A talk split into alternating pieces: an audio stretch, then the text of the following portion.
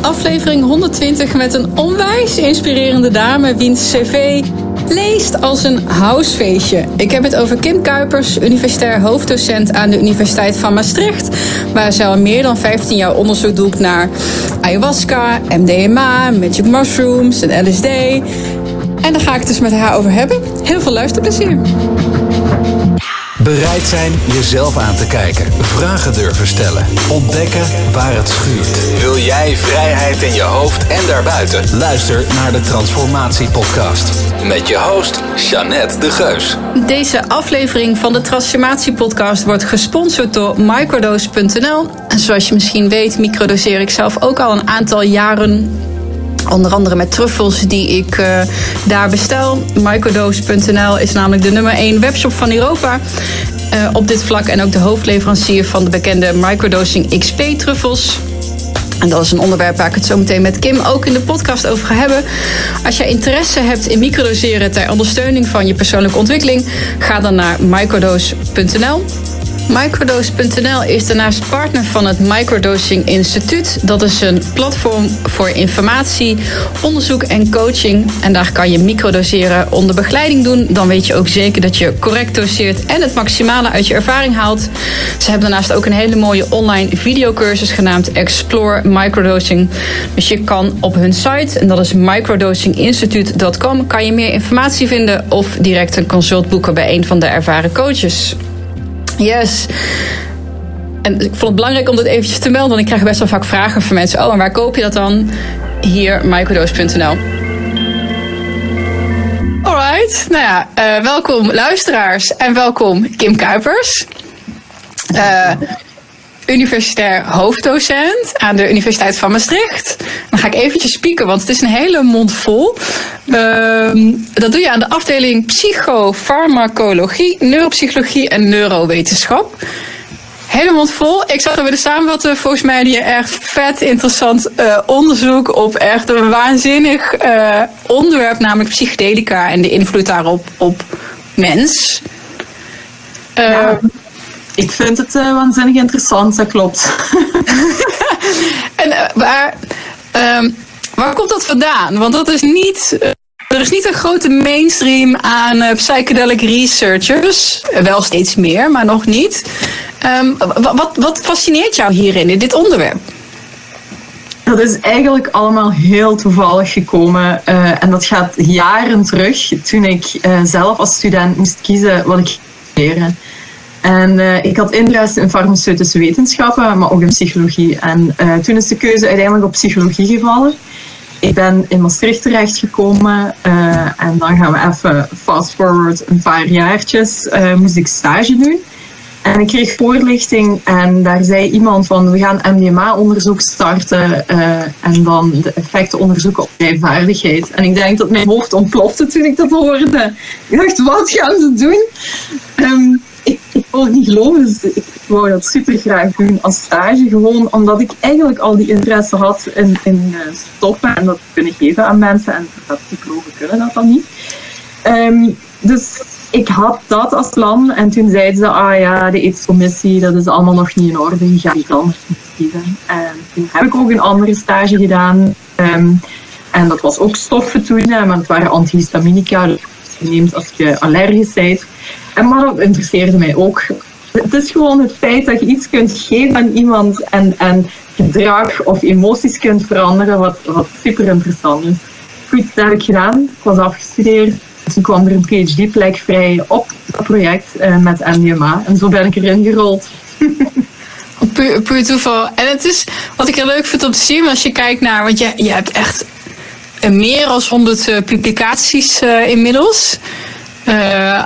Dat weet ik niet. Dat, uh, ja, ja, echt, uh, ik heb op Narcissus gekeken, een aantal van die uh, plekken waar je kan zien wat voor onderzoek je ja. doet. Dus misschien alles bij elkaar, ook boeken en conferentiestukken en zo, meer dan honderd. Um, en ik vind het heel tof om te zien dat het begint met oh, hè, de negatieve effecten van ja. MDMA bijvoorbeeld. Op rijvaardigheid, uh, op geheugen heb je onderzoek naar gedaan. En ergens is daar een switch ontstaan naar de positieve effecten van deze stoffen. Kan je daar wat over vertellen? Ja, ook dat moet in zijn tijdsgeest gezien worden. Um, dan gaan we terug naar eind jaren 90, waar er eigenlijk veel te doen was over ecstasy. Ik praat daar niet graag over. Hè. Wij doen onderzoek met MDMA, dat is iets anders dan uh, ecstasy. Um, maar goed, ze zeiden, er waren studies gedaan die vergeleken ecstasy-gebruikers met uh, gezonde proefpersonen, noemen ze dat dan, uh, mensen die niks gebruikt hebben. En ze zagen dat die mensen wat ecstasy gebruikt hadden, dat die hun geheugen slechter was. Ja goed, dat kan door allerlei redenen komen. Die groepen zijn misschien om te beginnen al niet vergelijkbaar. Um, en door ons type studies te doen, de drug geven en dan kijken wat het doet op het gedrag, daarmee kun je uh, causale verbanden aantonen. En um, dan weet je pas of, of de drug echt een, een invloed heeft op geheugen. En dat is wat we gedaan hebben. Dus om te kijken of MDMA echt een, een slechte stof was, om, om dat, ja, niet om dat te kunnen bewijzen, maar gewoon om, om te weten van is dat nu waar. Aangetoond dat een enkele dosis geheugen verslechtert. Maar uh, we hebben ook de dag nadien gemeten en die effecten waren op dag 2 niet meetbaar. Dus dat liet ons concluderen van ja, het werkt wel degelijk op geheugen, maar het veroorzaakt geen blijvende schade na één dosering. Dus daar moeten we allemaal heel voorzichtig in zijn. Het herhaaldelijk gaat gebruiken in, in um, hoge doseringen, dat is niet goed voor u. Um, dus ja, die tijdsgeest was daar toen focus op de negatieve effecten. En dan jaren later uh, begonnen mensen toch te denken van... Je zag niet hoor, een beetje veranderen. Um, mensen gebruiken het voor de positieve effecten. Dus laten we eens kijken wat dat precies doet. Daar hebben wij ook uh, onderzoeksgeld voor gekregen van NWO. En dat zijn we dan beginnen te onderzoeken. En nu zijn we waar we zijn. Hè. Iedereen heeft die focus. En uh, ik vind het eigenlijk leuk dat je vraagt, want ik was gisteren nog aan het nadenken. Ik dacht, eigenlijk moeten we terug die focus ook op de negatieve effecten gaan doen. En waarom? Omdat mensen daar naar vragen. Van uh, mainstream mensen. Um, het, het klinkt zo goed, maar er zijn ook negatieve effecten met klassieke psychedelica. Uh, en ik denk dat we dat ook in kaart moeten gaan brengen. En uh, is dat er dan niet? Is het eerste wat mij dan te binnen schiet? Ja, um, wat, wat we eigenlijk systematischer dan moeten doen, is denk ik, hè, uh, als, als we kijken naar het onderzoek wat nu gebeurt naar, um, met psychedelica, uh, we gaan focussen op, op bepaalde cognitie. Um, in, in, die, in die zin, zin, is het er wel dat je kunt zeggen van oké, okay, het, het uh, veroorzaakt bijvoorbeeld geheugeneffecten. Maar ik denk we moeten een totaalpakketje zien. Dat is wat ik bedoel. Ja. Uh, we moeten duidelijk gaan zijn over welke effecten heeft het op fysiologische parameters zoals hartslag, bloeddruk. Um, welke bijwerkingen heeft het, dat systematischer in beeld gaan brengen. Want we vragen bijvoorbeeld, um, we nemen vragenlijsten af om te weten of ze zich angstiger voelen. Ik denk dat we dat gebalanceerd in beeld moeten brengen. Voor ons zijn dat vragenlijsten om te kijken hoe gemoedstoestand is. Um, en, we tonen dat ook, hè, maar ik denk dat we, dat we dat, ja, wat ik zeg, gewoon gebalanceerd in beeld moeten brengen. Ja, want nu lijkt het een beetje, vooral als je een klein beetje gaat zoeken. Um, ik kan ook een, uh, een, uh, een videootje bijvoorbeeld tegen, een artikel. Uh, waarom alle psychiaters ja zeggen tegen MDMA. En ook al microdoseren. Ja. Alles wat daar nu zo bruist, bijna. Wat er zo door wil borrelen ja, ik kan me best wel voorstellen dat mensen ook vragen van ja, maar wat, het is niet alleen maar natuurlijk positief. Klopt. Um, klopt. Ja. En dat is, dat is ook helemaal terecht. En ik denk, en soms zeggen mensen ook, je bent er zo positief over. En dan begin ik na te denken en dan denk ik, ja, het klopt misschien wel, maar um, wij hebben die kennis in ons achterhoofd van wat, wat het nog allemaal kan doen. Um, en ik denk dat we misschien niet altijd, en dat is niet bewust, hè, maar dat we dan niet het complete plaatje uh, laten zien. Nogmaals, hè, niet bewust, niet om mensen te beïnvloeden, maar ja. Ja, het is ook wel, want ik, ik ben zelf ontzettend in, uh, in, geïnteresseerd. Ik heb er ook al meerdere mensen rondom het thema psychedelica uh, gesproken. Um, is dat er was nogal een hobbel te nemen om überhaupt hier te komen weer. Om, om weer legaal onderzoek te mogen doen. Dus dat is ook wel logisch, denk ik, dat het eerst laat zien. Maar ja, kijk eens wat het is.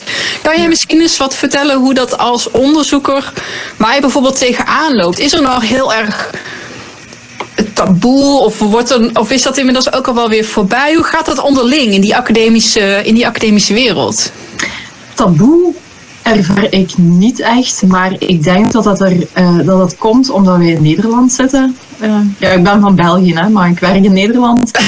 en um, ik denk dat het klimaat daar, of, of mensen zijn meer open. Ik denk dat in andere landen dat uh, anders kan zijn. Ik, um, door natuurlijk met onderzoekers te praten, kom je daarachter. Um, in Duitsland is het ook lange tijd moeilijk. Het is een heel ander klimaat. Die zijn nu ook uh, gestart met de trials.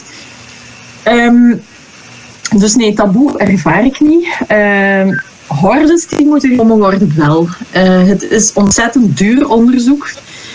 Um, je moet een paar tienduizend euro hebben, minstens, eer dat je uh, de stof hebt. En dan heb je de stof, maar dan kun je het onderzoek nog niet doen. Daar komt veel meer bij te kijken. Goedkeuring van ethische commissie. Je hebt een arts nodig. Um, het, het, kost bakken vol geld, dit soort om. En dan hoor ik mensen ook zeggen, ja, maar um, we hebben de dingen toch die groeien. Hè? Um, maar dat mogen we niet gebruiken. En soms zijn mensen zich er denk niet bewust van uh, dat we bijvoorbeeld niet zelf gekweekte cannabis of zelf gekweekte uh, paddenstoelen kunnen geven aan mensen. Omdat we moeten weten dat wat we aan iemand geven, dat dat altijd hetzelfde is. En daarom moet dat onder gecontroleerde omstandigheden uh, ja, gekweekt worden. En daarom is het zo duur. Ik zou zeggen, de grootste horde is een taboe met echt geld. Ja, ja, en beschikbaarheid. Want als ik ook kijk naar de stoffen die je onderzoekt, het is best wel. Uh, je zou bijna denken, het is een leuk feestje, maar dan hebben we het over uh, MDMA, ayahuasca, LSD. Uh, cocaïne zag ik ook in de lijst bij ja. komen onderzoek, maar ook psilocybine, dus de, de ja. mushrooms die je net al noemde. Um, maar ook een paar dingen die ik wel interessant vind. Bijvoorbeeld een, een synthetische cannabinoïden en een novel psychedelic compounds. En dat, dus er, er gebeurt ook al wat in de, uh, in, in, de farmacologie, om het dan zo maar eventjes te zeggen. Ik zie dat jij er ook vooral op aangaat. Dus um, wat zijn de, is, is dat dan de way to go? Dat we, dat we daar andere um, compounds die makkelijker ook te maken zijn, bijvoorbeeld ook voor dit soort voor dit onderzoek bijvoorbeeld? Ja, goh, dat is echt uh, een hele leuke vraag. Um, ook op dat gebied uh, zie je dat er veel aan het gebeuren is. Enerzijds van bedrijven die denken, uh, die aan het zoeken andere type stof die dezelfde effecten heeft als psilocybine bijvoorbeeld, maar dan niet de hallucinogene effecten. Um, dus hè, dan vraag misschien nog over op biologisch niveau dan, uh, of, of uh, dat ze proberen enkel uh, symptoomverbetering te krijgen. Ik weet niet, ik zeg maar iets. Dus je hebt de bedrijven die, die daar mee bezig zijn, maar er zijn ook onderzoekers die de stoffen proberen te trekken. En dat is, dat is mooi om te zien. Wat ik ook denk, en dat is iets, ja, het, het is moeilijk om, om te testen, maar ik zou graag de natuurlijke stoffen willen testen we kunnen zeggen van we gebruiken uh, die paddenstoel wat daar staat, omdat uh, we werken met de synthetische variant, bijvoorbeeld met psilocybine met de synthetische variant, en dan isoleert je een stof. Eigenlijk wat je in de traditionele geneeskunde ook doet, hè. je geeft één, één bepaalde stof. Terwijl iets wat in de natuur voorkomt, dat heeft zoveel, zoveel complexer. En dat kan zoveel meer effecten hebben. Maar ja, dat kunnen we momenteel nog niet. Uh, kan niet of mag niet? Is het, is het zeg maar in het stukje dat het continu moet zijn? Dat je steeds dezelfde ja, kwaliteit moet geven? Vol, volgens mij is er tot nu toe, maar ik weet het niet. Hè. Ik ben ook niet van alles op de hoogte en de wereldbol is zo groot. Volgens mij is er tot nu toe niemand gecontroleerde wijze uh, paddenstoelen of, of truffels uh, kweekt. Ja. Dat wel zijn, mogen ze mij altijd contacteren. Bij deze de oproep. Ja. daar had ik eigenlijk helemaal niet bij stilgestaan. Dat dat nog een hele grote variabele is. Waardoor potentieel natuurlijk ook je onderzoeksgevaren in, in gevaar komen. Omdat mensen zeggen, ja, wat je doet, maar uh, misschien kreeg persoon A stofje A iets meer en persoon B stofje B wat meer. Dus dan, dan, um, uh, dan heb je een soort van confounding. Um, ja, interessant wat je zegt, dat holistische aspect. Hè? Er zijn meer, meer in, een, in een pastel zit meer dan alleen maar in dat, dat, dat stofje. Hoe ziet dat er in een onderzoekssetting aan uit? Want ook het toedienen van zo'n stof is natuurlijk ook niet alleen de stof. Hè? Set en setting voor degene die een beetje in de psychedelica thuis zijn. Uh, hoe ga je daarmee om als onderzoeker? Ja, oh, ik moet, ik, sorry, ik moet zo lachen nu, omdat uh, inderdaad, uh, set en setting is heel belangrijk. En um, wij, doen gecontroleerde studies in het lab. En uh, de reden waarom ik lach is omdat ik van een reviewer laat commentaar had gekregen op een artikel wat ik gesubmit had. En die zei, um, ja, je hebt dat in het lab gedaan. Um, ja, die, die stelde daar ook weer vragen bij, omdat je dan een bepaalde setting hebt in een lab. Maar dan denk ik, ja, um, het is ofwel een naturalistische studie waar je dan ook confounding factoren hebt, of je doet het in het lab. Nu, hoe doen wij dat? Het is niet een kill lab waar mensen in zitten. Het is uh, meer een, een, een slaapkamerachtig iets. Er staat een bed, het is een beetje uh, netjes aangekleed. Uh, en dat houden wij ook standaard voor iedereen. Um, dus het is geen kille omgeving, het is warm. En wij proberen zo weinig mogelijk te interfereren met de ervaring van de mensen. Um, volgens mij is dat momenteel de manier. Ja, kijk, je kunt ook zeggen van ik wil setting gaan, gaan um, onderzoeken, heb ik ook ooit over gedacht. Maar dan moet je daar gaan variëren. Hè. Dan moet je zeggen van we gaan uh, mensen in een witte kamer zetten, we gaan mensen in een cozy kamer zetten, we gaan daar mensen nog bijvoegen. Dat je dan die afzonderlijke aspecten kunt uh, studeren. Uh, want, want ja, sorry, mijn gedachten gaan soms van hier naar daar, omdat ik um, dan weer aan andere denk. Um, er is laatst een studie verschenen waarin ze uh, psilocybine in een groepsetting hebben uitgetest. En ik denk ook dat dat the way to go is. Um, ik denk zelfs ook dat je niet iedereen psilocybine moet geven dan. het, het feit dat je een groep bent en dingen gaat samen doen, dat, is, dat zal al een groot deel van het therapeutische effect gaan uitmaken. Volgens mij. Ah. Maar ja. maar um, wat was uw vraag nu ook alweer? Want het, het deed me echt zo denken aan, aan mijn ervaring laatst jaar met de vloer. Dus uh, ja, wij testen dat in het lab. nee, ja, ik, ik ik heb zelf uh, ook, um, um, ben in ieder geval opgeleid tot uh, ja. experimenteel ja. gedragspsycholoog, om dan helemaal uh, te pinpointen. Ja.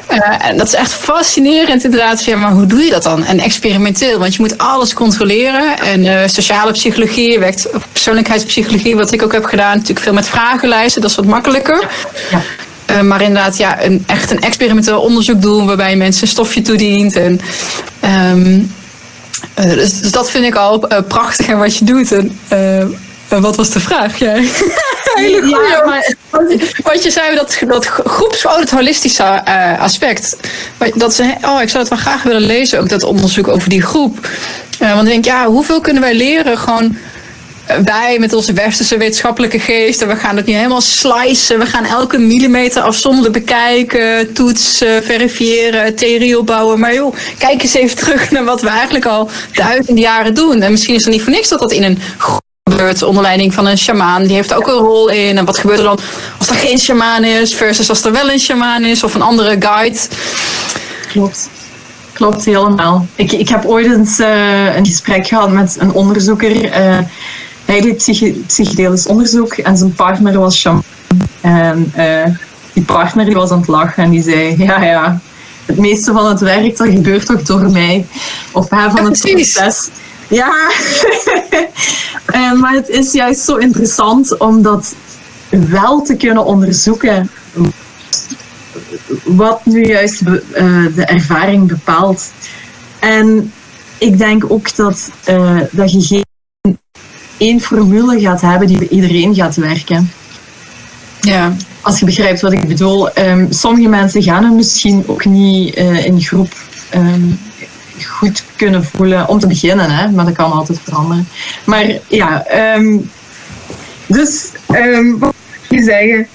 Um, ik, ik vind het wel belangrijk dat wij dit in het lab uh, testen onder gecontroleerde omstandigheden, maar het terwijl zo, zo uh, gemakkelijk mogelijk maken voor de proefpersoon of comfortabel mogelijk, omdat je dan pas kunt causale uh, verbanden leggen. Ja, en het is zal nodig zijn om de publieke opinie ook bij te schaven. Wat ik, ik had laatst Dr. Shona Shapiro, dat is een um, professor uit Amerika die al twintig jaar mindfulness onderzoek doet. Ja. Uh, ook experimenteel. En daar is het ook. Want ik, ik heb zelf ook onderzoeksambities. En ik vroeg ook, uh, wat zou je tip zijn? En ze zegt, ja, do good research.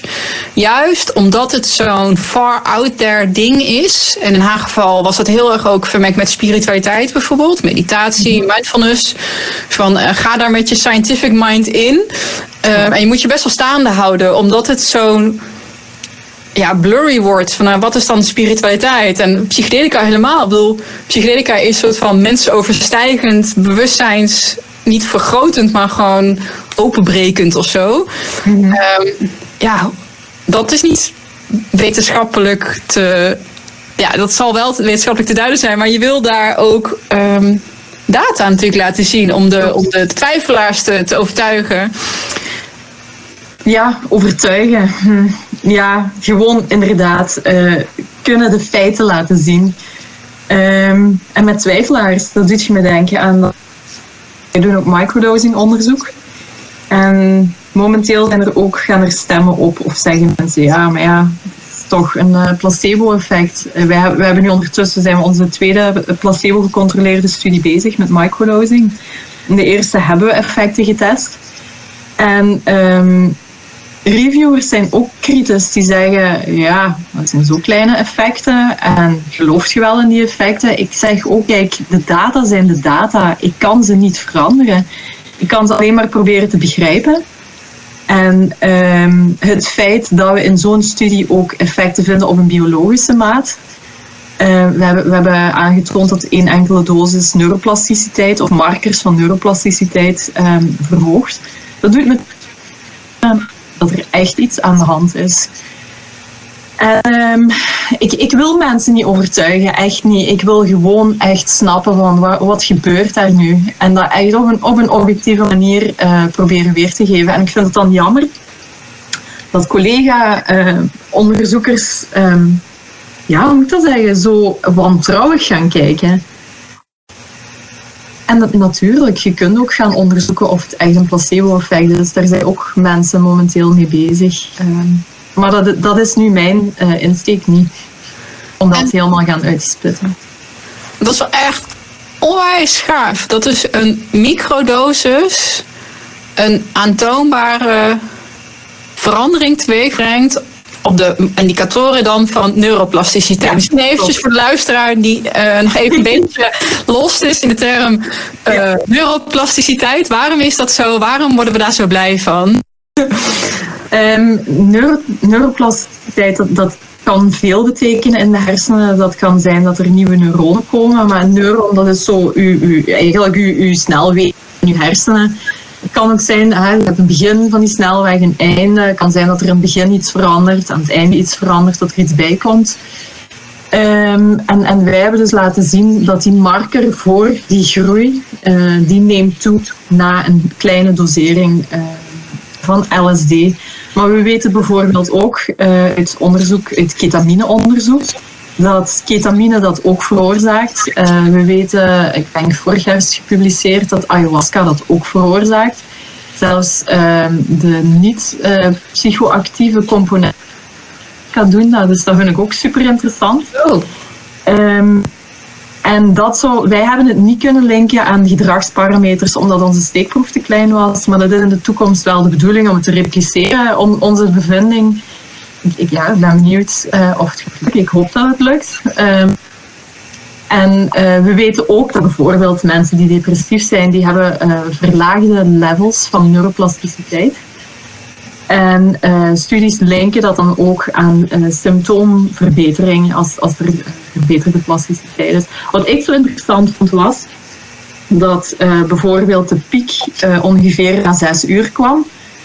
Um, terwijl de stof ja, in bloed is dan al heel, heel klein, weinig. Um, dan, dan, vraag ik mij ook af, is dat dan misschien een, een window waarin je uh, therapie wilt gaan toepassen, ook met microdoseringen?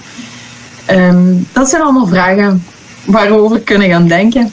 Maar dat, als je erover nadenkt, één ja. dosis, en weet je, hebben jullie gezien hoe lang dat effect aanduurt? Of dat blijvend is? Ja, dat is het natuurlijk. Hè. Iedere keer als wij on toen denken we, oh, hadden we maar. Dus we hebben, we hebben tot zes uur na inname gemeten. En uh, ja, we zagen dat bij de hoogste microdosering, dus dat was 20 microgram LSD, uh, was op zes uur uh, het hoogste niveau bereikt. Maar we weten niet of het daarna nog verder ging.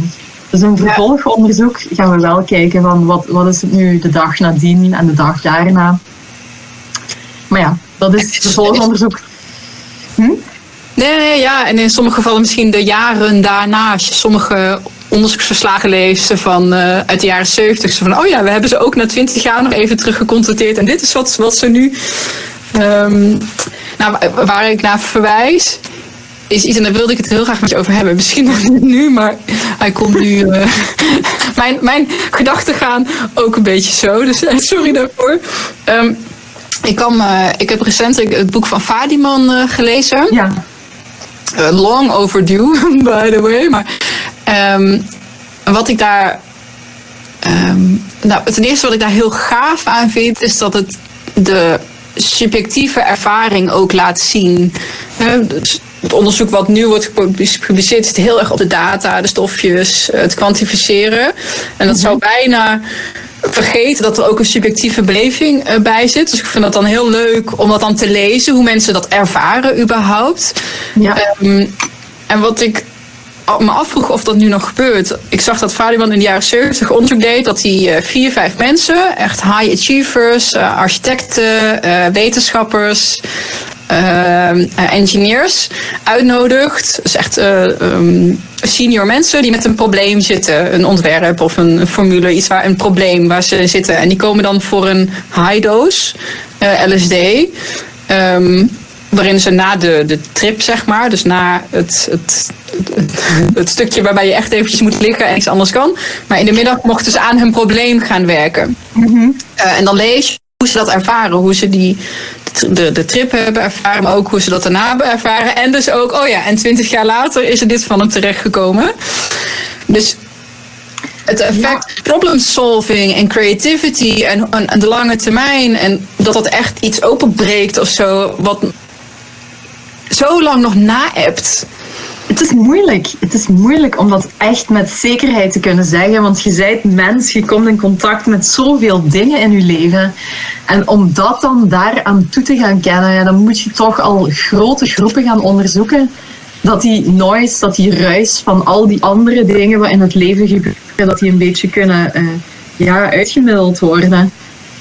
Um, het is, het is een prachtig verhaal. Maar ja, ik weet niet, als onderzoeker sta ik er dan toch een beetje twijfelachtig tegenover, denk ik. Nou, misschien wel voor het 20 jaar effect. Maar ik denk, oh, ik vroeg me echt af, gebeurt dit nu nog ergens? Wordt er ergens nog onderzoek gedaan op problem solving een jaar? Want jullie hebben natuurlijk ook onderzoek gedaan naar creativiteit met, met microdoseren.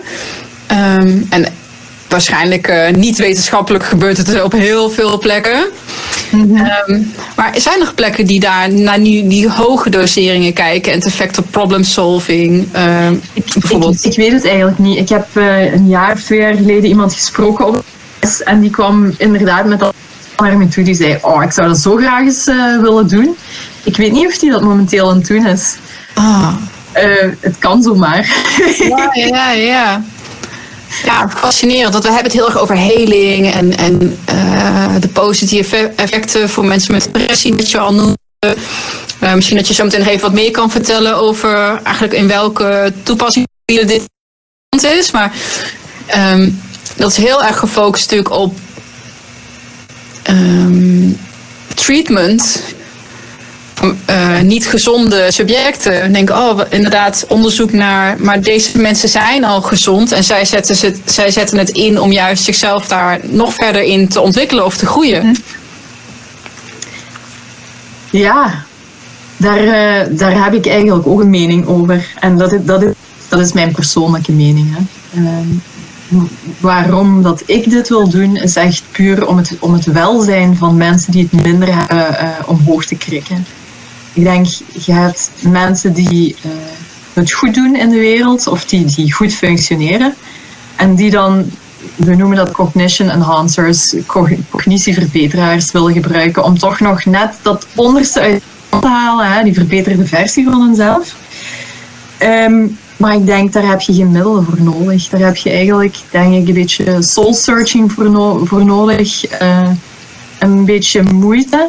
En ik denk, dat maakt voor mij ook het leven. Uh, gewoon het voelen dat je jezelf kunt verbeteren. Je kunt dat, iedereen kan dat. Ja, iedereen, daar wil ik even de kanttekening bij maken. Ik denk dat mensen die depressief zijn, dat steuntje, dat duwtje in de rug hebben. En dat die dan gebaat kunnen zijn bij middelen, um, zoals psychedelica bijvoorbeeld, die hun dan helpen vooruit te komen in het leven. Maar iedereen moet weten dat op een moment moet je het ook zelf doen. En is ook niet de bedoeling dat je afhankelijk wordt van die middelen. Ja. Ja. Ik denk, micro, microdoseren is ook niet iets wat je je leven moet gaan doen. Het is, het is je leven wat, wat op een moment kun je ingrijpen, maar dan moet je het ook zelf doen. Ja, ja begrijp je wat ik, wat ik... Ja, nee, absoluut. Ik vind het ook mooi dat je dat zegt. Uh, misschien ook juist omdat het als een soort van... Uh, booster wordt gebruikt en gezien als een soort van uh, quick fix voor meer focus en meer flow, meer creativiteit. Ja. en waarom ik dat onderzoek van Fatima ook wel zo interessant vond, is dat, of die verslagen ze vond, is dat een van die deelnemers ook zei: Ik denk niet dat ik mezelf heb overstegen. Ik denk alleen dat ik sneller tot Mhm. de uitkomst was gekomen die ik toch wel had bereikt. Alleen het mhm. lijkt alsof nu de twijfels en het overanalyseren, alsof het gewoon wat, alsof ik sneller tot het eindpunt uh, of tot de eindconclusie kom. Maar ik was er toch wel gekomen.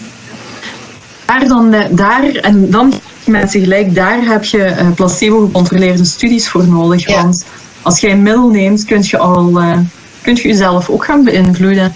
Ja. er zijn um, ik heb eens een journalist gesproken, die, ging, uh, die was geïnteresseerd in microdoseren.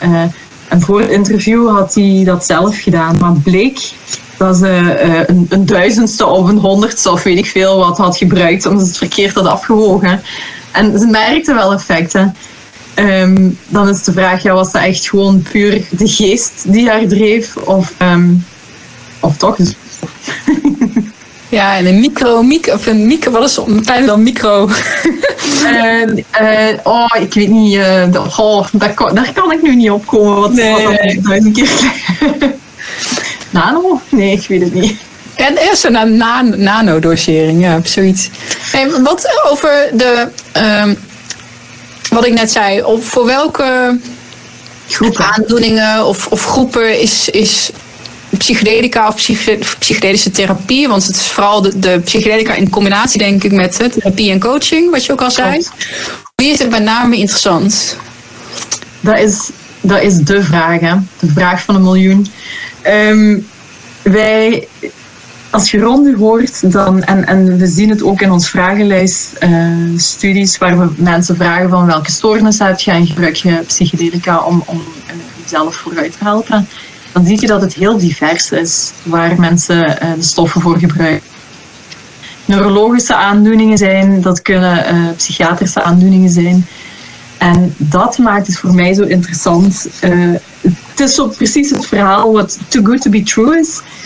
Um, maar daar ligt dan waarschijnlijk een, een biologie aan, aan ten grondslag die, die ziektes met elkaar delen. En ik ben, momenteel een subsidieaanvraag aan het schrijven die daarover gaat. Dus ik, ik wil echt um, het mysterie ontdekken, zeg maar. um, dus maar wat, wat, ziet je het meeste? Ja, depressie, angst, PTSD, eh, wat, wat nog? Uh, ook ADHD, ja. Mensen gebruiken vast, oh ja, PMS ook. Daar, uh, dat had Fadiman al ooit in zijn boek aangehaald. Wij zijn daar nu ook een naturalistische studie naar aan doen. Um, wij willen graag ja, weten van vrouwen of ze microdoseren voor PMS, dus uh, premenstrueel syndroom. Um, en, en hoe ze dat ervaren. Hmm. Um, om even nog een, een, anekdote te geven. Ja, wij hadden iemand die wou meedoen in de studie. Uh, en wij vragen mensen om uh, één maand te microdoseren en één maand dan niet te doen. En ze zei, oh sorry, toen ik dat las, uh, toen ja, had ze beslist dat ze niet kon meedoen, omdat ze er echt niet zonder kan. En dan merk je dat, dat mensen daar toch heel veel steun uithalen. En ik wil, ik wil weten hoe dat komt. Ja. Ja. Ja, ja. Dus, uh, uh, ik kan me echt heel goed voorstellen dat... dat hoe kan dat nou? Dat het op zoveel processen zo'n grote invloed heeft. Wat is je. Ik weet niet of je dat. Je bent natuurlijk iets nu die aan het schrijven, dus waarschijnlijk kan je niet al te veel uh, vertellen. Maar ik kan, welke richting? Nou, laten we ons misschien even iets doen wat nu niet loopt. Want ik wil ook niet. Uh... Nee, weet je, ik ga dat ook niet zeggen. Ik nee, vind precies. Ik vind het zo'n cool idee wat ik heb. En ja. ik, ik hoop echt dat ik er geld voor ga krijgen. Dat ik het uh, kan gaan uit, ah, ja, dat ik het uitvoeren. Ja. Ja, heel gaaf. Ik, uh, ik help je hopen. Misschien even terug naar waar je wel wat meer over, uh, over kan vertellen.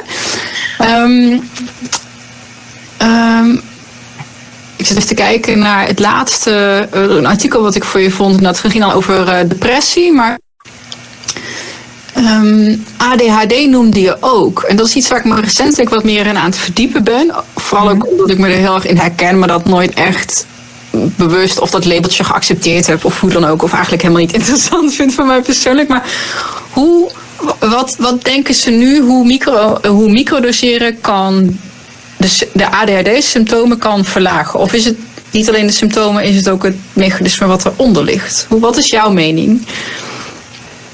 Dat, dat is een moeilijke vraag. Um, wij hebben, gelijk ik zei, we hebben vragenlijstonderzoek gedaan. En daar kwam uit dat mensen ook microdoseren voor ADHD. Dan gaat je daar verder over beginnen na te denken en dan kijk je naar de evidentie die er momenteel is. En die is heel, ja, dat zeggen, er, is nog niet geweten op wetenschap, of ja, wetenschappelijke evidentie bedoel ik dan, hè, um, van placebo-gecontroleerde studies.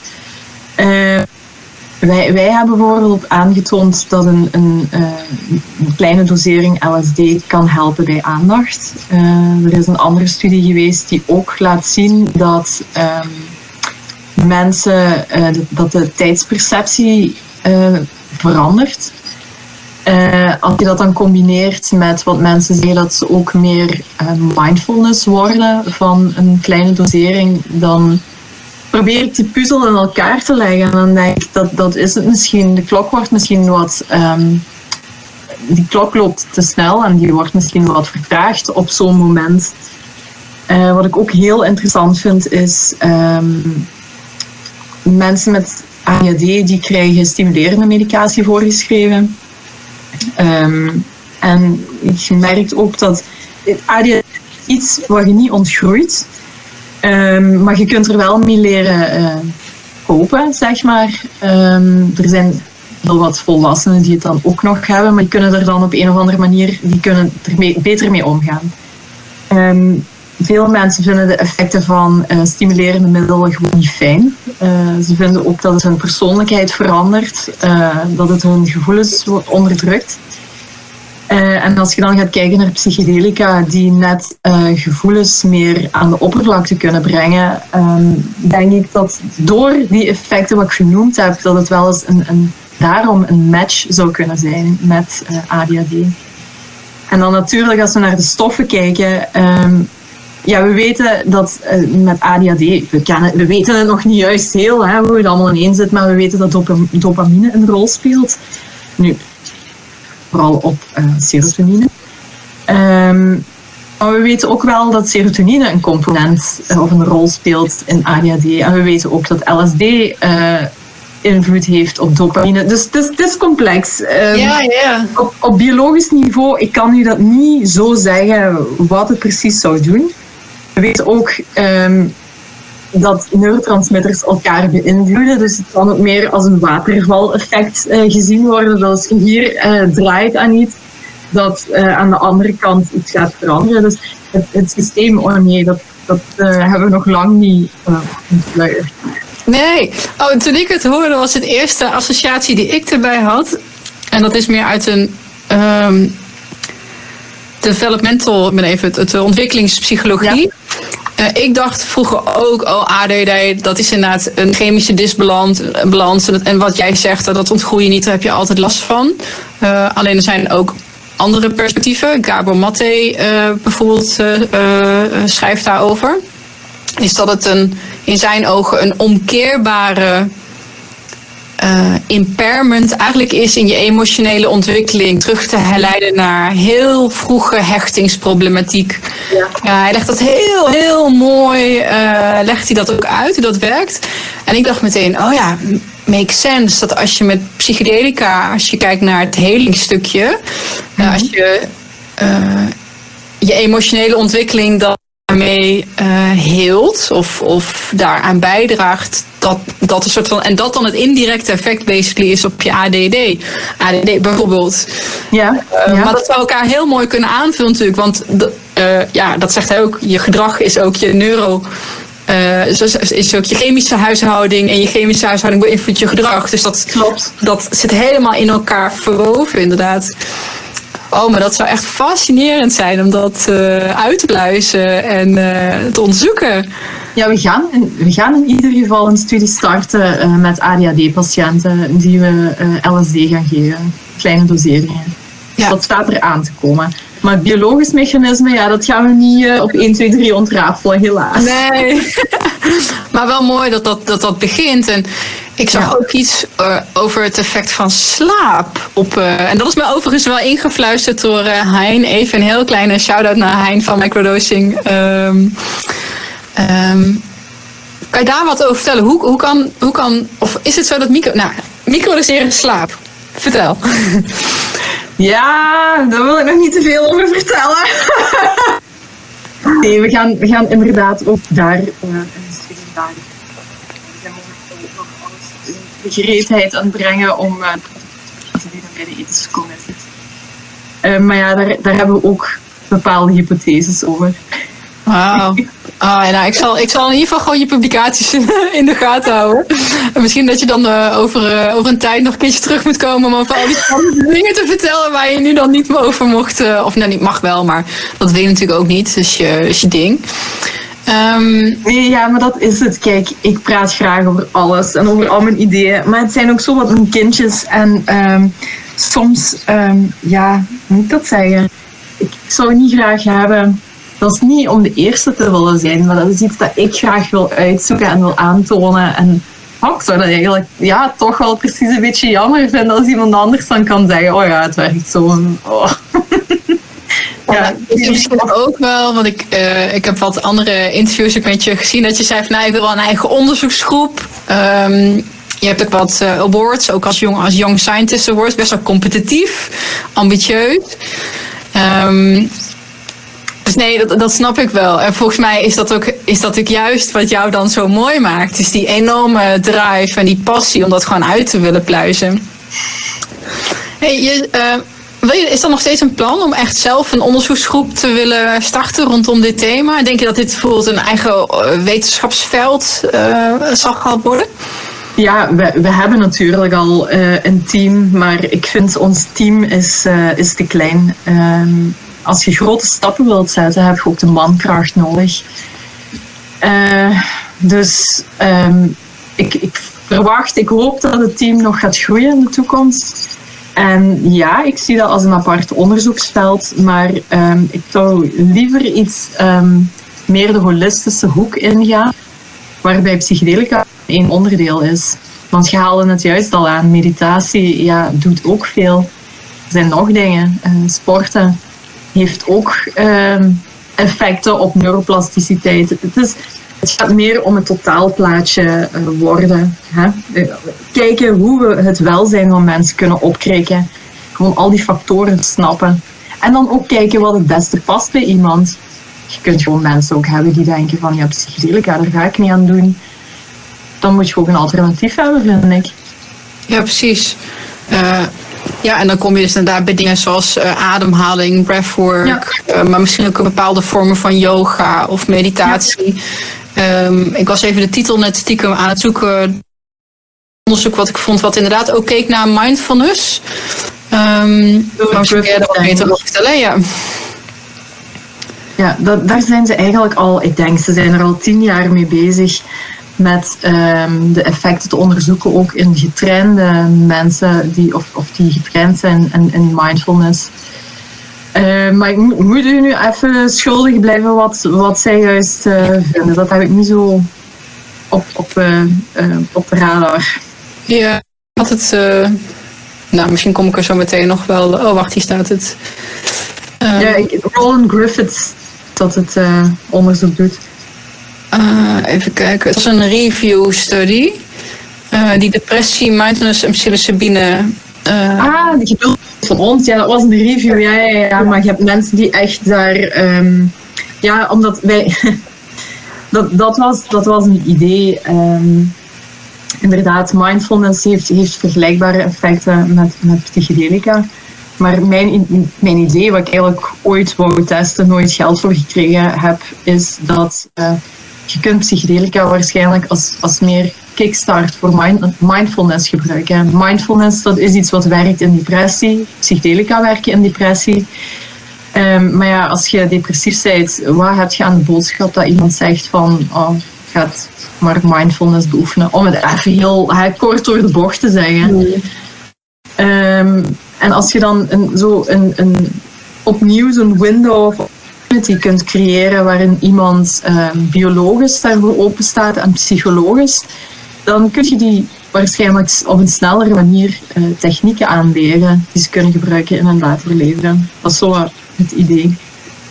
Ja, en ik hoor daar ook in, um, nou niet een waarschuwing, maar ook um, het is geen quick fix een, een microdosering een, of een hogere dosering. Het is de combinatie van het middel en inderdaad, je staat dan open, je bent. Uh, je, je, je kan opnieuw kijken. Je, je kan even over je, over je eigen grenzen heen kijken of zo. Of uit, uit je kaders treden. Ja. Um, Klopt. En als je dat alleen doet, kan dat ook. Maar het werkt natuurlijk vele malen beter als daar gewoon behandelprotocollen uh, zijn voor en achteraf. En dat dat dat belangrijk is dat mensen wel begrijpen. Want ik krijg ook soms mailtjes van uh, oh, wanneer is dat middel op de markt en, en wanneer kan ik het nemen. En ik snap dat ook, omdat we zijn er zo positief over. Maar het moet duidelijk zijn dat, uh, dat mensen toch nog zelf aan de slag gaan met, met hun problemen. Het is gewoon een, een middel wat een proces in gang kan zetten, denk ik dan. Uh, denk je dat die ja, dat komen ook een beetje denk ik in de hoek van de, de commercie. En als er straks uh, als de, de, de clinical trials voorbij zijn en het wordt echt op grote schaal kan het volgeschreven worden. Um, ja, wat is het effect? Kijk je daar positief naar uit, naar de vercommercialisering die, die ongetwijfeld ook gaat gebeuren? Of ben je daar wat terughoudender in?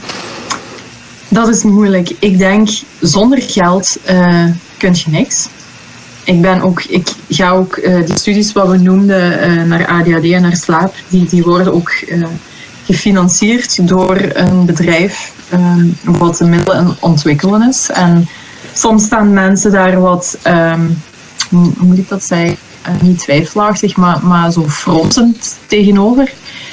Maar uiteindelijk hebben wij hen nodig, want als je geen geld hebt, kom je geen stap vooruit. Als mensen niet willen investeren in iets, dan, dan zijn we nergens. Um, en ik denk, als het op grotere schaal kan toegepast worden, goedkoper worden. Dus um, ja, mensen zullen eraan gaan verdienen, maar het brengt ook iets terug in de wereld. Um, door hen kunnen de stoffen nu geëxploreerd worden ik, ik denk dat, dat, dat, soms, dat mensen dat soms uh, vergeten. Dat ze ook zeggen, ja, waarom gebruiken we niet... We hebben die stoffen, wat, wat, waar we het eerder al over gehad hadden. We hebben die stoffen, waarom gebruiken we het niet? Dat gaat niet door de regelgeving. En je wilt ook dat dat stuk bescherming er is, hè, trouwens. Um, dat je weet wat iemand krijgt of wat je iemand geeft. Dus ja, um, op, binnenkort op grote schaal, um, ja. Maar dan gaan er toch nog heel wat stappen genomen moeten worden. En er zijn mensen, experts in hun veld mee bezig om, om protocollen op te stellen, behandelprotocollen. Het, het zijn nogal gevaarlijke wapens die je aan iemand geeft, uh, psychedelica of MDMA. En um, je therapeut moet je natuurlijk altijd kunnen vertrouwen, maar um, je brengt iemand in een andere toestand. Dus daar moeten ja, goede regels voor zijn. Ja, om te je, ja, nee, absoluut. Ik ben heel blij dat je dat ook zo, uh, zo brengt. Um, en je raakt ook meteen iets waar ik echt helemaal, uh, mijn hartslag helemaal van omhoog gaat. Dus bewustzijn. Hè? Je, je, het, stukje consciousness en dat onderzoeken als wetenschapper bedoel ik. Zo van, maar wat is dat dan? En, uh, en wie zijn wij dan daarmee dus eigenlijk ooglijk? Want een van de vragen die ik ook voor je had is van, goh, waar, waar is zijn... Um, wat is de rol bijvoorbeeld van spiritualiteit in dit verhaal? Of meer holistisch? Nou, daar hebben we het al wel over gehad. Um, omdat het van die ervaringen kunnen zijn die gewoon zo mind-shattering, mind-blowing, uh, een eenheidservaring of een mystieke ervaring, religieus, hoe je het ook maar noemen wilt. Um, om dat te gaan onderzoeken en wat gebeurt er. Want dat zegt in essentie ook iets over zijn als mens en waar onze gedachten vandaan komen. En, en, en uh, nou, dan kom jij heel snel op het vlak uh, spiritualiteit. Hoe, hoe balanceer jij dat? Waar, wat is bijvoorbeeld de rol van spiritualiteit, misschien in je onderzoek of bij jou als mens? In deze fascinatie voor wie, wie zijn we en hoe werkt het? Goh, dat is een moeilijke vraag. Spiritualiteit. Hmm. Ik, ik ben daar. Ik ben daar niet zo mee bezig. Uh, ik weet het niet. Ik vind ik vind het heel moeilijk. Ik vind, wel, ik vind het wel waardevol, uh, moet ik dat zeggen. Je moet iedereen aan zijn waarde laten. En um, mensen die uh, ervaringen delen, ja, dat is prachtig. En uh, daar, kun, daar kun je, word je zelf ook rijker van. Um, maar ja, ik, ik weet niet wat, wat je juist wilt weten van mij. Nee, ja, misschien wat. Uh, um, kijk, het onderzoek is natuurlijk uh, kwantitatief ja. uh, onderzoek. Waar we het over hebben gehad, dat is belangrijk, want het is ook ja. één kant van het verhaal, de biologische kant van het verhaal. Maar er gebeurt ook nog iets anders. Mensen hebben een subjectieve ervaring, ze maken iets mee, dat proberen ze te duiden. Los van religie, maar ik denk, zodra je in je ervaring duikt en introspectief mm-hmm. uh, met jezelf naar binnen gaat kijken. Voor mij is dat spiritualiteit. Voor mij is spiritualiteit gewoon naar binnen kijken, basically. Ja. Uh, zonder dogma's of religies of. of ja. um, um, ik denk dat wij daar momenteel uh, te weinig op focussen nog. Wat wij gebruiken, dat zijn inderdaad gestandardiseerde maten. Uh, we gebruiken gedragstaken, omdat je daar iets objectief mee kunt vaststellen. Maar ik zie ook dat er heel veel in die kwalitatieve data zit. Um, en ik denk, er zijn ook onderzoekers die zich daarmee bezighouden. Hoor. Ja. Uh, ik denk dat wij in, in de toekomst ook meer willen dat, dat je een verhaal hebt van iemand en dat je dat dan toch weer probeert te kwantificeren. Ja, gebruik die theorie natuurlijk in de exploratieve fase van een theorie, ja. van een wetenschapsveld. is natuurlijk kwalitatieve data, een soort van je. Dat kan een soort voedingsbodem zijn om allerlei mooie hypotheses uit te gaan ontwikkelen, die, die jij dan weer kan gaan onderzoeken, natuurlijk. Ja. En het, het jammer gewoon is uh, dat, dat je te weinig tijd hebt. Je, je brengt iemand onder invloed en je hebt een bepaalde focus. En wij zijn dat ook, wij, wij, willen er, wij willen zoveel mogelijk in een studie steken om zoveel mogelijk te weten te komen. En dat gaat dan niet, want je moet mensen ook even in die ervaring laten. Je kunt niet de hele tijd gaan vragen van, hey, wat je... Ja. ja. Ik zit op in zo'n ruimte, 20 mensen, nou, dat, 20 mensen ayahuasca, tussen het purgen, kotsen, want er gebeuren nog wel wat heftige dingen. Oh, maar wil je ook nog even een vragenlijst invullen? Ja, ja. ja. En ja, je kunt natuurlijk het nadien vragen, um, maar dan kijk je ook weer terug, hè? Ja. Dat is ook anders. Ja. Het is moeilijk. Ja. Maar ik begrijp u helemaal. Uh, die die uh, kwalitatieve uh, gegevens zijn heel belangrijk. Het is grappig dat ik. Sorry. Ja. Nee, nee, zeg maar. Nee, je, je, ik onderbrak jou, sorry.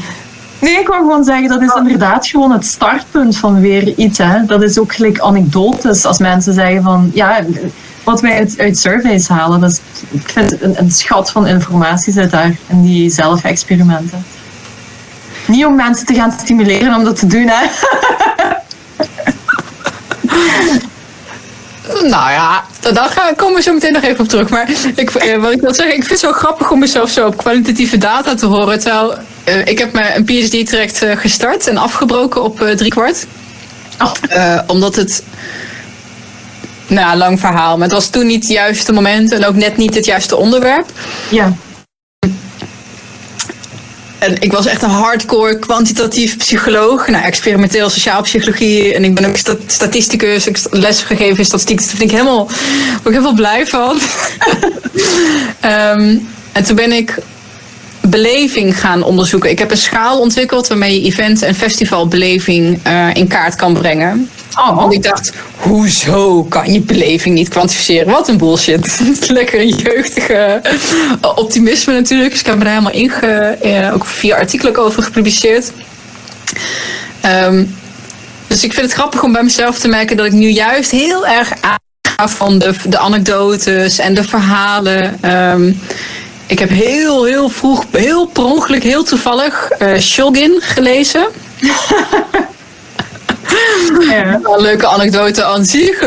Waarom dat bij iemand op de boekenplank stond waar ik als uh, tienermeisje dan uh, wel eens naartoe ging om wat leuke avonden zo uh, te hebben. Dat was een oude hippie. Mm -hmm. En ik las alles wat los en vast zat. Dus ik ga altijd kijken of er wat tussen zit waar ik, wat ik lekker kon lezen. Dus ik heb dat hele verhaal, zijn autobiografie en hoe ze dat deden. En voor degene mm -hmm die, nou, Shogun heeft, uh, ik weet niet of hij alles heeft gesynthetiseerd, maar wel echt ja. heel veel. Ja, ik denk het wel. Ja, ja, ja. uh, eh, MDMA komt ook van hem af, toch? Even, uh, ja. Ja. ja. Klopt. En om dan te lezen. Nee, ja, nee, het is te zeggen. Je kunt hem de Godfather noemen, maar niet de ja. Father. Want het is eigenlijk door Merck ooit, Merck ooit gesynthetiseerd. Dus ja. De, de, de Godfather van MDMA. Ja. Zal hij waarschijnlijk, als hij nog had geleefd, had hij het misschien nog wel mooier gevonden ook. Maar uh, om dat dan te lezen, dus, want hij deed het dan zelf en met zijn vrouw en zij schreven ook uh, ervaring verslagen daarover. Mm -hmm. um, en dat is mijn introductie geweest. Heel jong, heel vroeg, ergens 18, nog voor ik ging studeren. Um, helemaal losgelaten, weer helemaal vergeten. En dat komt eigenlijk nu weer een beetje boven. Ze van, oh ja, die verhalen, die waren zo rijk. Ja, dat is um, leuk. Ja. Echt leuk. Ja. Ja, ik, ik denk ook dat we met de... En dat is ook iets wat me heel erg interesseert. Met de digitale technologie gaan we zoveel opties krijgen. Je kunt ook... Om, om een heel ja, niet out of the box. Uh, nee, mensen doen daar ook onderzoek naar. Dat je gaat kijken van hoe lang uh, verhalen schrijven ze op Facebook of uh, wat is de toon. Dat kun je allemaal gaan gebruiken als data. Wij hebben in die microdoseringsstudie met LSD hebben we mensen een verhaal laten schrijven. En we hebben dat met een uh, programma geanalyseerd. Dat programma kan alle woorden in, in categorieën zetten. Dus dan weet je hoeveel sociale woorden iemand gebruikt of hoeveel positieve en negatieve woorden. Dat is dan wel gestript van de context. Maar je hebt een kwantificatie van, van uh, ja, de data. En dat gaan we ook meer inzetten. Um, oh, super gaaf. Ja. ja. Ik heb um, voor mijn bachelor thesis een, uh, een inhoudsanalyse gedaan. Ik, ik, denk dat die misschien wel een soortgelijke tool, maar inderdaad ook. Dan ben ik een internetforum gaan analyseren. Ja. Een uh, Marokkaanse internetforum over seksualiteit. Dus die mensen weten niet dat ze zijn, worden onderzocht. Dus die praten echt nog wel vrij uit. Um, en het was super leuk, want je pakt een aantal van die threads, dus van die, van die dialogen. Um, en om dan gaat kijken, wat voor categorieën inderdaad. Uiteindelijk was het allergaafste nog om te merken van... oh, maar er is ook duidelijk één onderwerp waar helemaal niet over wordt gesproken... wat je wel echt zou verwachten. Uh, dat was toen eigenlijk de, de mooiste conclusie. Maar wauw, ik zou het echt heel, uh, heel erg benieuwd zijn wat dat zou gaan hoe psychedelische rapporten worden, ja, wat, daar, wat daaruit uitkomt. Ja. Dat, daar doet mij nu aan denken. Dat, dat, daar zijn wel al mensen die daarover gepubliceerd hebben. Dat noemen ze nanographic studies. Dan nemen ze bijvoorbeeld Arrowhead uh, en dan gaan ze die uh, rap analyseren. Ja. Ja. Dus dat gebeurt. Ja. Het enige wat je dan kunt zeggen wat, het, wat het een, een nadeel is, mensen die daar eh, hun, hun ervaring gaan delen, weten eigenlijk niet 100% zeker wat ze hebben genomen en in welke hoeveelheden. Ja, eigenlijk zou ik dat nog met elkaar willen matchen. Dus dat je, het van, dat je, dat je beïnvloedt wat ze krijgen en hoeveel, dat dat geen variabele is. En dan inderdaad die, eh, die subjectieve ervaringen. Ja, wauw. En volgens mij moet je terug het onderzoeken. Ja. Nou, dat weet ik wel zeker. Alleen ik ben natuurlijk zo lang er nu uit. Maar aan de andere kant denk ik, ja, ik vind, eh, ach weet je nou, de, de mushroom. Ik ben even zijn naam kwijt. Paul Stamets. De, Ah, oké. Ja, ja, ja, ja. Ik dacht ook van ja, ik kan nu niet meer terug. En ik ben al zo lang uit de academia eh, en uit die, uit die pool. Ehm, is niet helemaal waar, maar ik zal waarschijnlijk nog steeds wel binnenkort of over een tijdje kijken of, als ik als, hoe- of ik als externe PhD alsnog ehm, kan aanhaken. Waar? Kan aanhaken. Bij hem? Nee, of gewoon überhaupt. Misschien wel bij jullie, ik weet het niet. Ja, Ehm, ja, ik was ook het denken. Misschien moeten we nog wel eens verder praten. Ja, nee, dolgraag. En ik zou, ik vind ehm, de combinatie met psychedelica, mindfulness, depressie. En ik zou het nog groter willen trekken, forest bathing. Dus uh, Shinrin-yoku, is Japans onderzoek wat ehm, eh, ook gewoon gefund, preventief, maar ook eh, genezend eh, in wordt gezet voor nou, allerlei mentaal welzijn. Dacht ik, als je die mensen nou laat microdoseren terwijl ze in het bos zijn. En daar een controlegroep op. Nou ja, ik idee het erover, maar. ehm, ik dacht, ja, dat kan niet, want ik ben er al zo lang uit. En ik mis natuurlijk ook. eh, ik heb wel goede opleiding gehad, maar nou, misschien heb ik wel te weinig discipline. En ik denk, nee, Ja. kijk naar, kijk naar Stamet. Die doet het gewoon helemaal op zijn eigen houtje. Die fundeert zijn eigen onderzoek. eh, die publiceert gewoon. Dus ehm, ja, het is vooral natuurlijk een kwestie van funding voor geld. Waar jij ook in zit. Ja, ideeën te over, maar wie gaat het onderzoek betalen? Ja, klopt. Ja. Same. Ja. Volgens mij heb je ook meer ideeën nog eh, dan leven. Eh, Ja, het is jammer, maar het is zo. Maar ik denk wel, ja, och, dat is eigenlijk het, hetgeen wat ik, wat, wat ik het leukste vind aan onderzoek. Het kunnen creëren, het kunnen nadenken over dingen en iets op papier zetten, iets, iets nieuws, iets, eh, ja, het proberen te snappen. Dat is echt wat mij drijft en wat me gelukkig maakt. Ja, dat kun je, kun je ook zonder geld, maar op een moment moet er wel geld komen om die ideeën ehm, te concretiseren. nou, je, je moet studies doen, je hebt personeel, eh, weet je, je hebt mankracht nodig, je hebt materiaal nodig. Eh, natuurlijk dat. En, uh, Staarmet doet dat met zijn patenten die die, eh, die die heeft. Dus die zorgt voor zijn eigen inkomensstroom. Ehm, goed, we daalden af, want dat wilde ik eigenlijk helemaal niet met je over hebben. Nou, één, eh, wel een vraag over het effect. En ik, eh, ik heb er maar één dingetje over teruggevonden. Longevity. Ik vroeg me af of daar nog... Als ik kijk naar hoe oud die... die nou, ehm, Shogun werd 88. Wat heb ik nog heel opgezocht? Eh, Albert Hofman 102, geloof ik. Ehm, Richard Elport, ook wel bekend als eh, Ramdas, de collega van Timothy Leary, werd ook 88. Mensen worden oud. Eh, Goh, ja, nee, precies. Eh, neuroplasticiteit. ja, zit daar ook niet nog een onontgonnen potentie op dat vlak? Ja, ik, denk wel dat ze daar eh, op een focussen zijn. Ehm, ik denk, Janne, die heeft een studie gedaan met microdosering van eh, LSD. En die hebben ook de oudere populatie getarget met, denk ik, eh, het doel om, om te snappen ja, of je cognitie kunt verbeteren in de ouderen. Dus ik, ik zie, eh, ik weet niet of ik daar naartoe wou, Alzheimer of, of Ja. dementie. Ik, ik zie daar eventueel wel potentieel. Allee, de evidentie is. Maar, ehm, hoe beter dat we het mechanisme gaan onder, eh, begrijpen, ehm, snappen we misschien dat daar ook. eh, allee, voor die stoot. Ah, ik kan nog niet meer praten. Dat het daar misschien ook eh, voordelig voor kan zijn voor die groep. Ja. Kan. Ik word er in ieder geval, volgens mij is er eh, meer dan genoeg nog eh, werk te doen. Ja, denk ik ook. Is er nog iets waarvan ik oh, dat wil ik echt heel graag nog meegeven voor degene die luisteren als het gaat om uh, psychedelica, misschien in het bijzonder om microdoseren? Uh, misschien een grote valkuil om te onzeilen of, of, uh, of jouw mooiste uitkomst of boodschap die je hier daar nu misschien mee wil uitdragen? Goh, dat is een heel moeilijke. Um, gewoon nu moet ik heel, een heel diepe boodschap meegeven. Nee, nou, nee, nee, sorry. Nee. Dacht ik het ook toen ik het zei. Dacht ik, oh, nee, nee, nee. No pressure. ik, kijk, uh, ik, eerst en vooral, uh, ik, ik stimuleer het gebruik die middelen niet. Ik hoop ook niet dat ik dat met mijn presentaties doe. Ik heb ook respect voor uh, mensen, want ik krijg ook mails van, van mensen die zeggen: hey, mijn kind is uh, bijvoorbeeld aan MDMA um, verslaafd geraakt, ecstasy dan eigenlijk. En ik vind wat je doet uh, helemaal niet goed.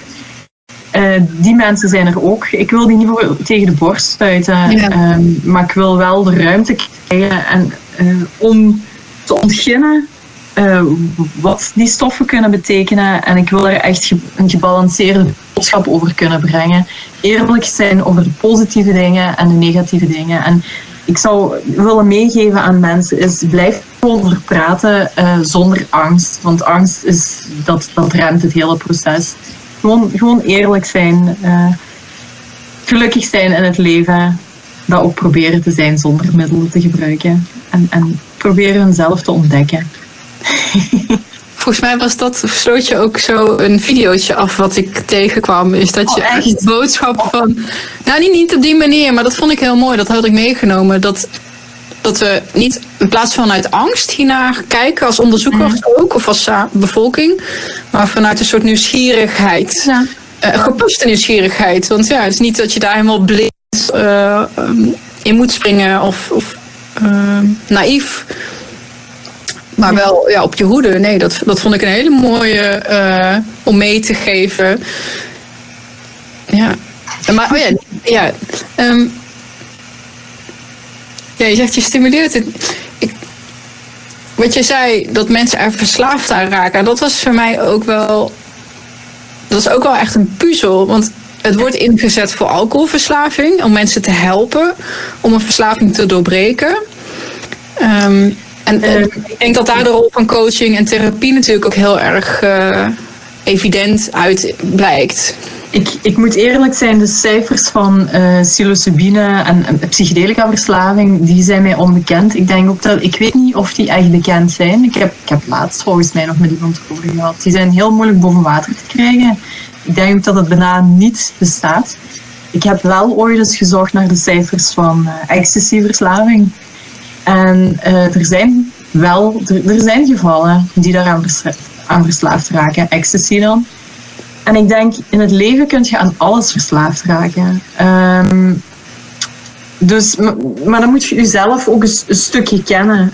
Uh, maar wat wou ik zeggen? Het zijn relatief veilige uh, middelen. En wat jij ook zegt, het is kwestie van het uh, samen met iemand te gebruiken. Niet met je vrienden.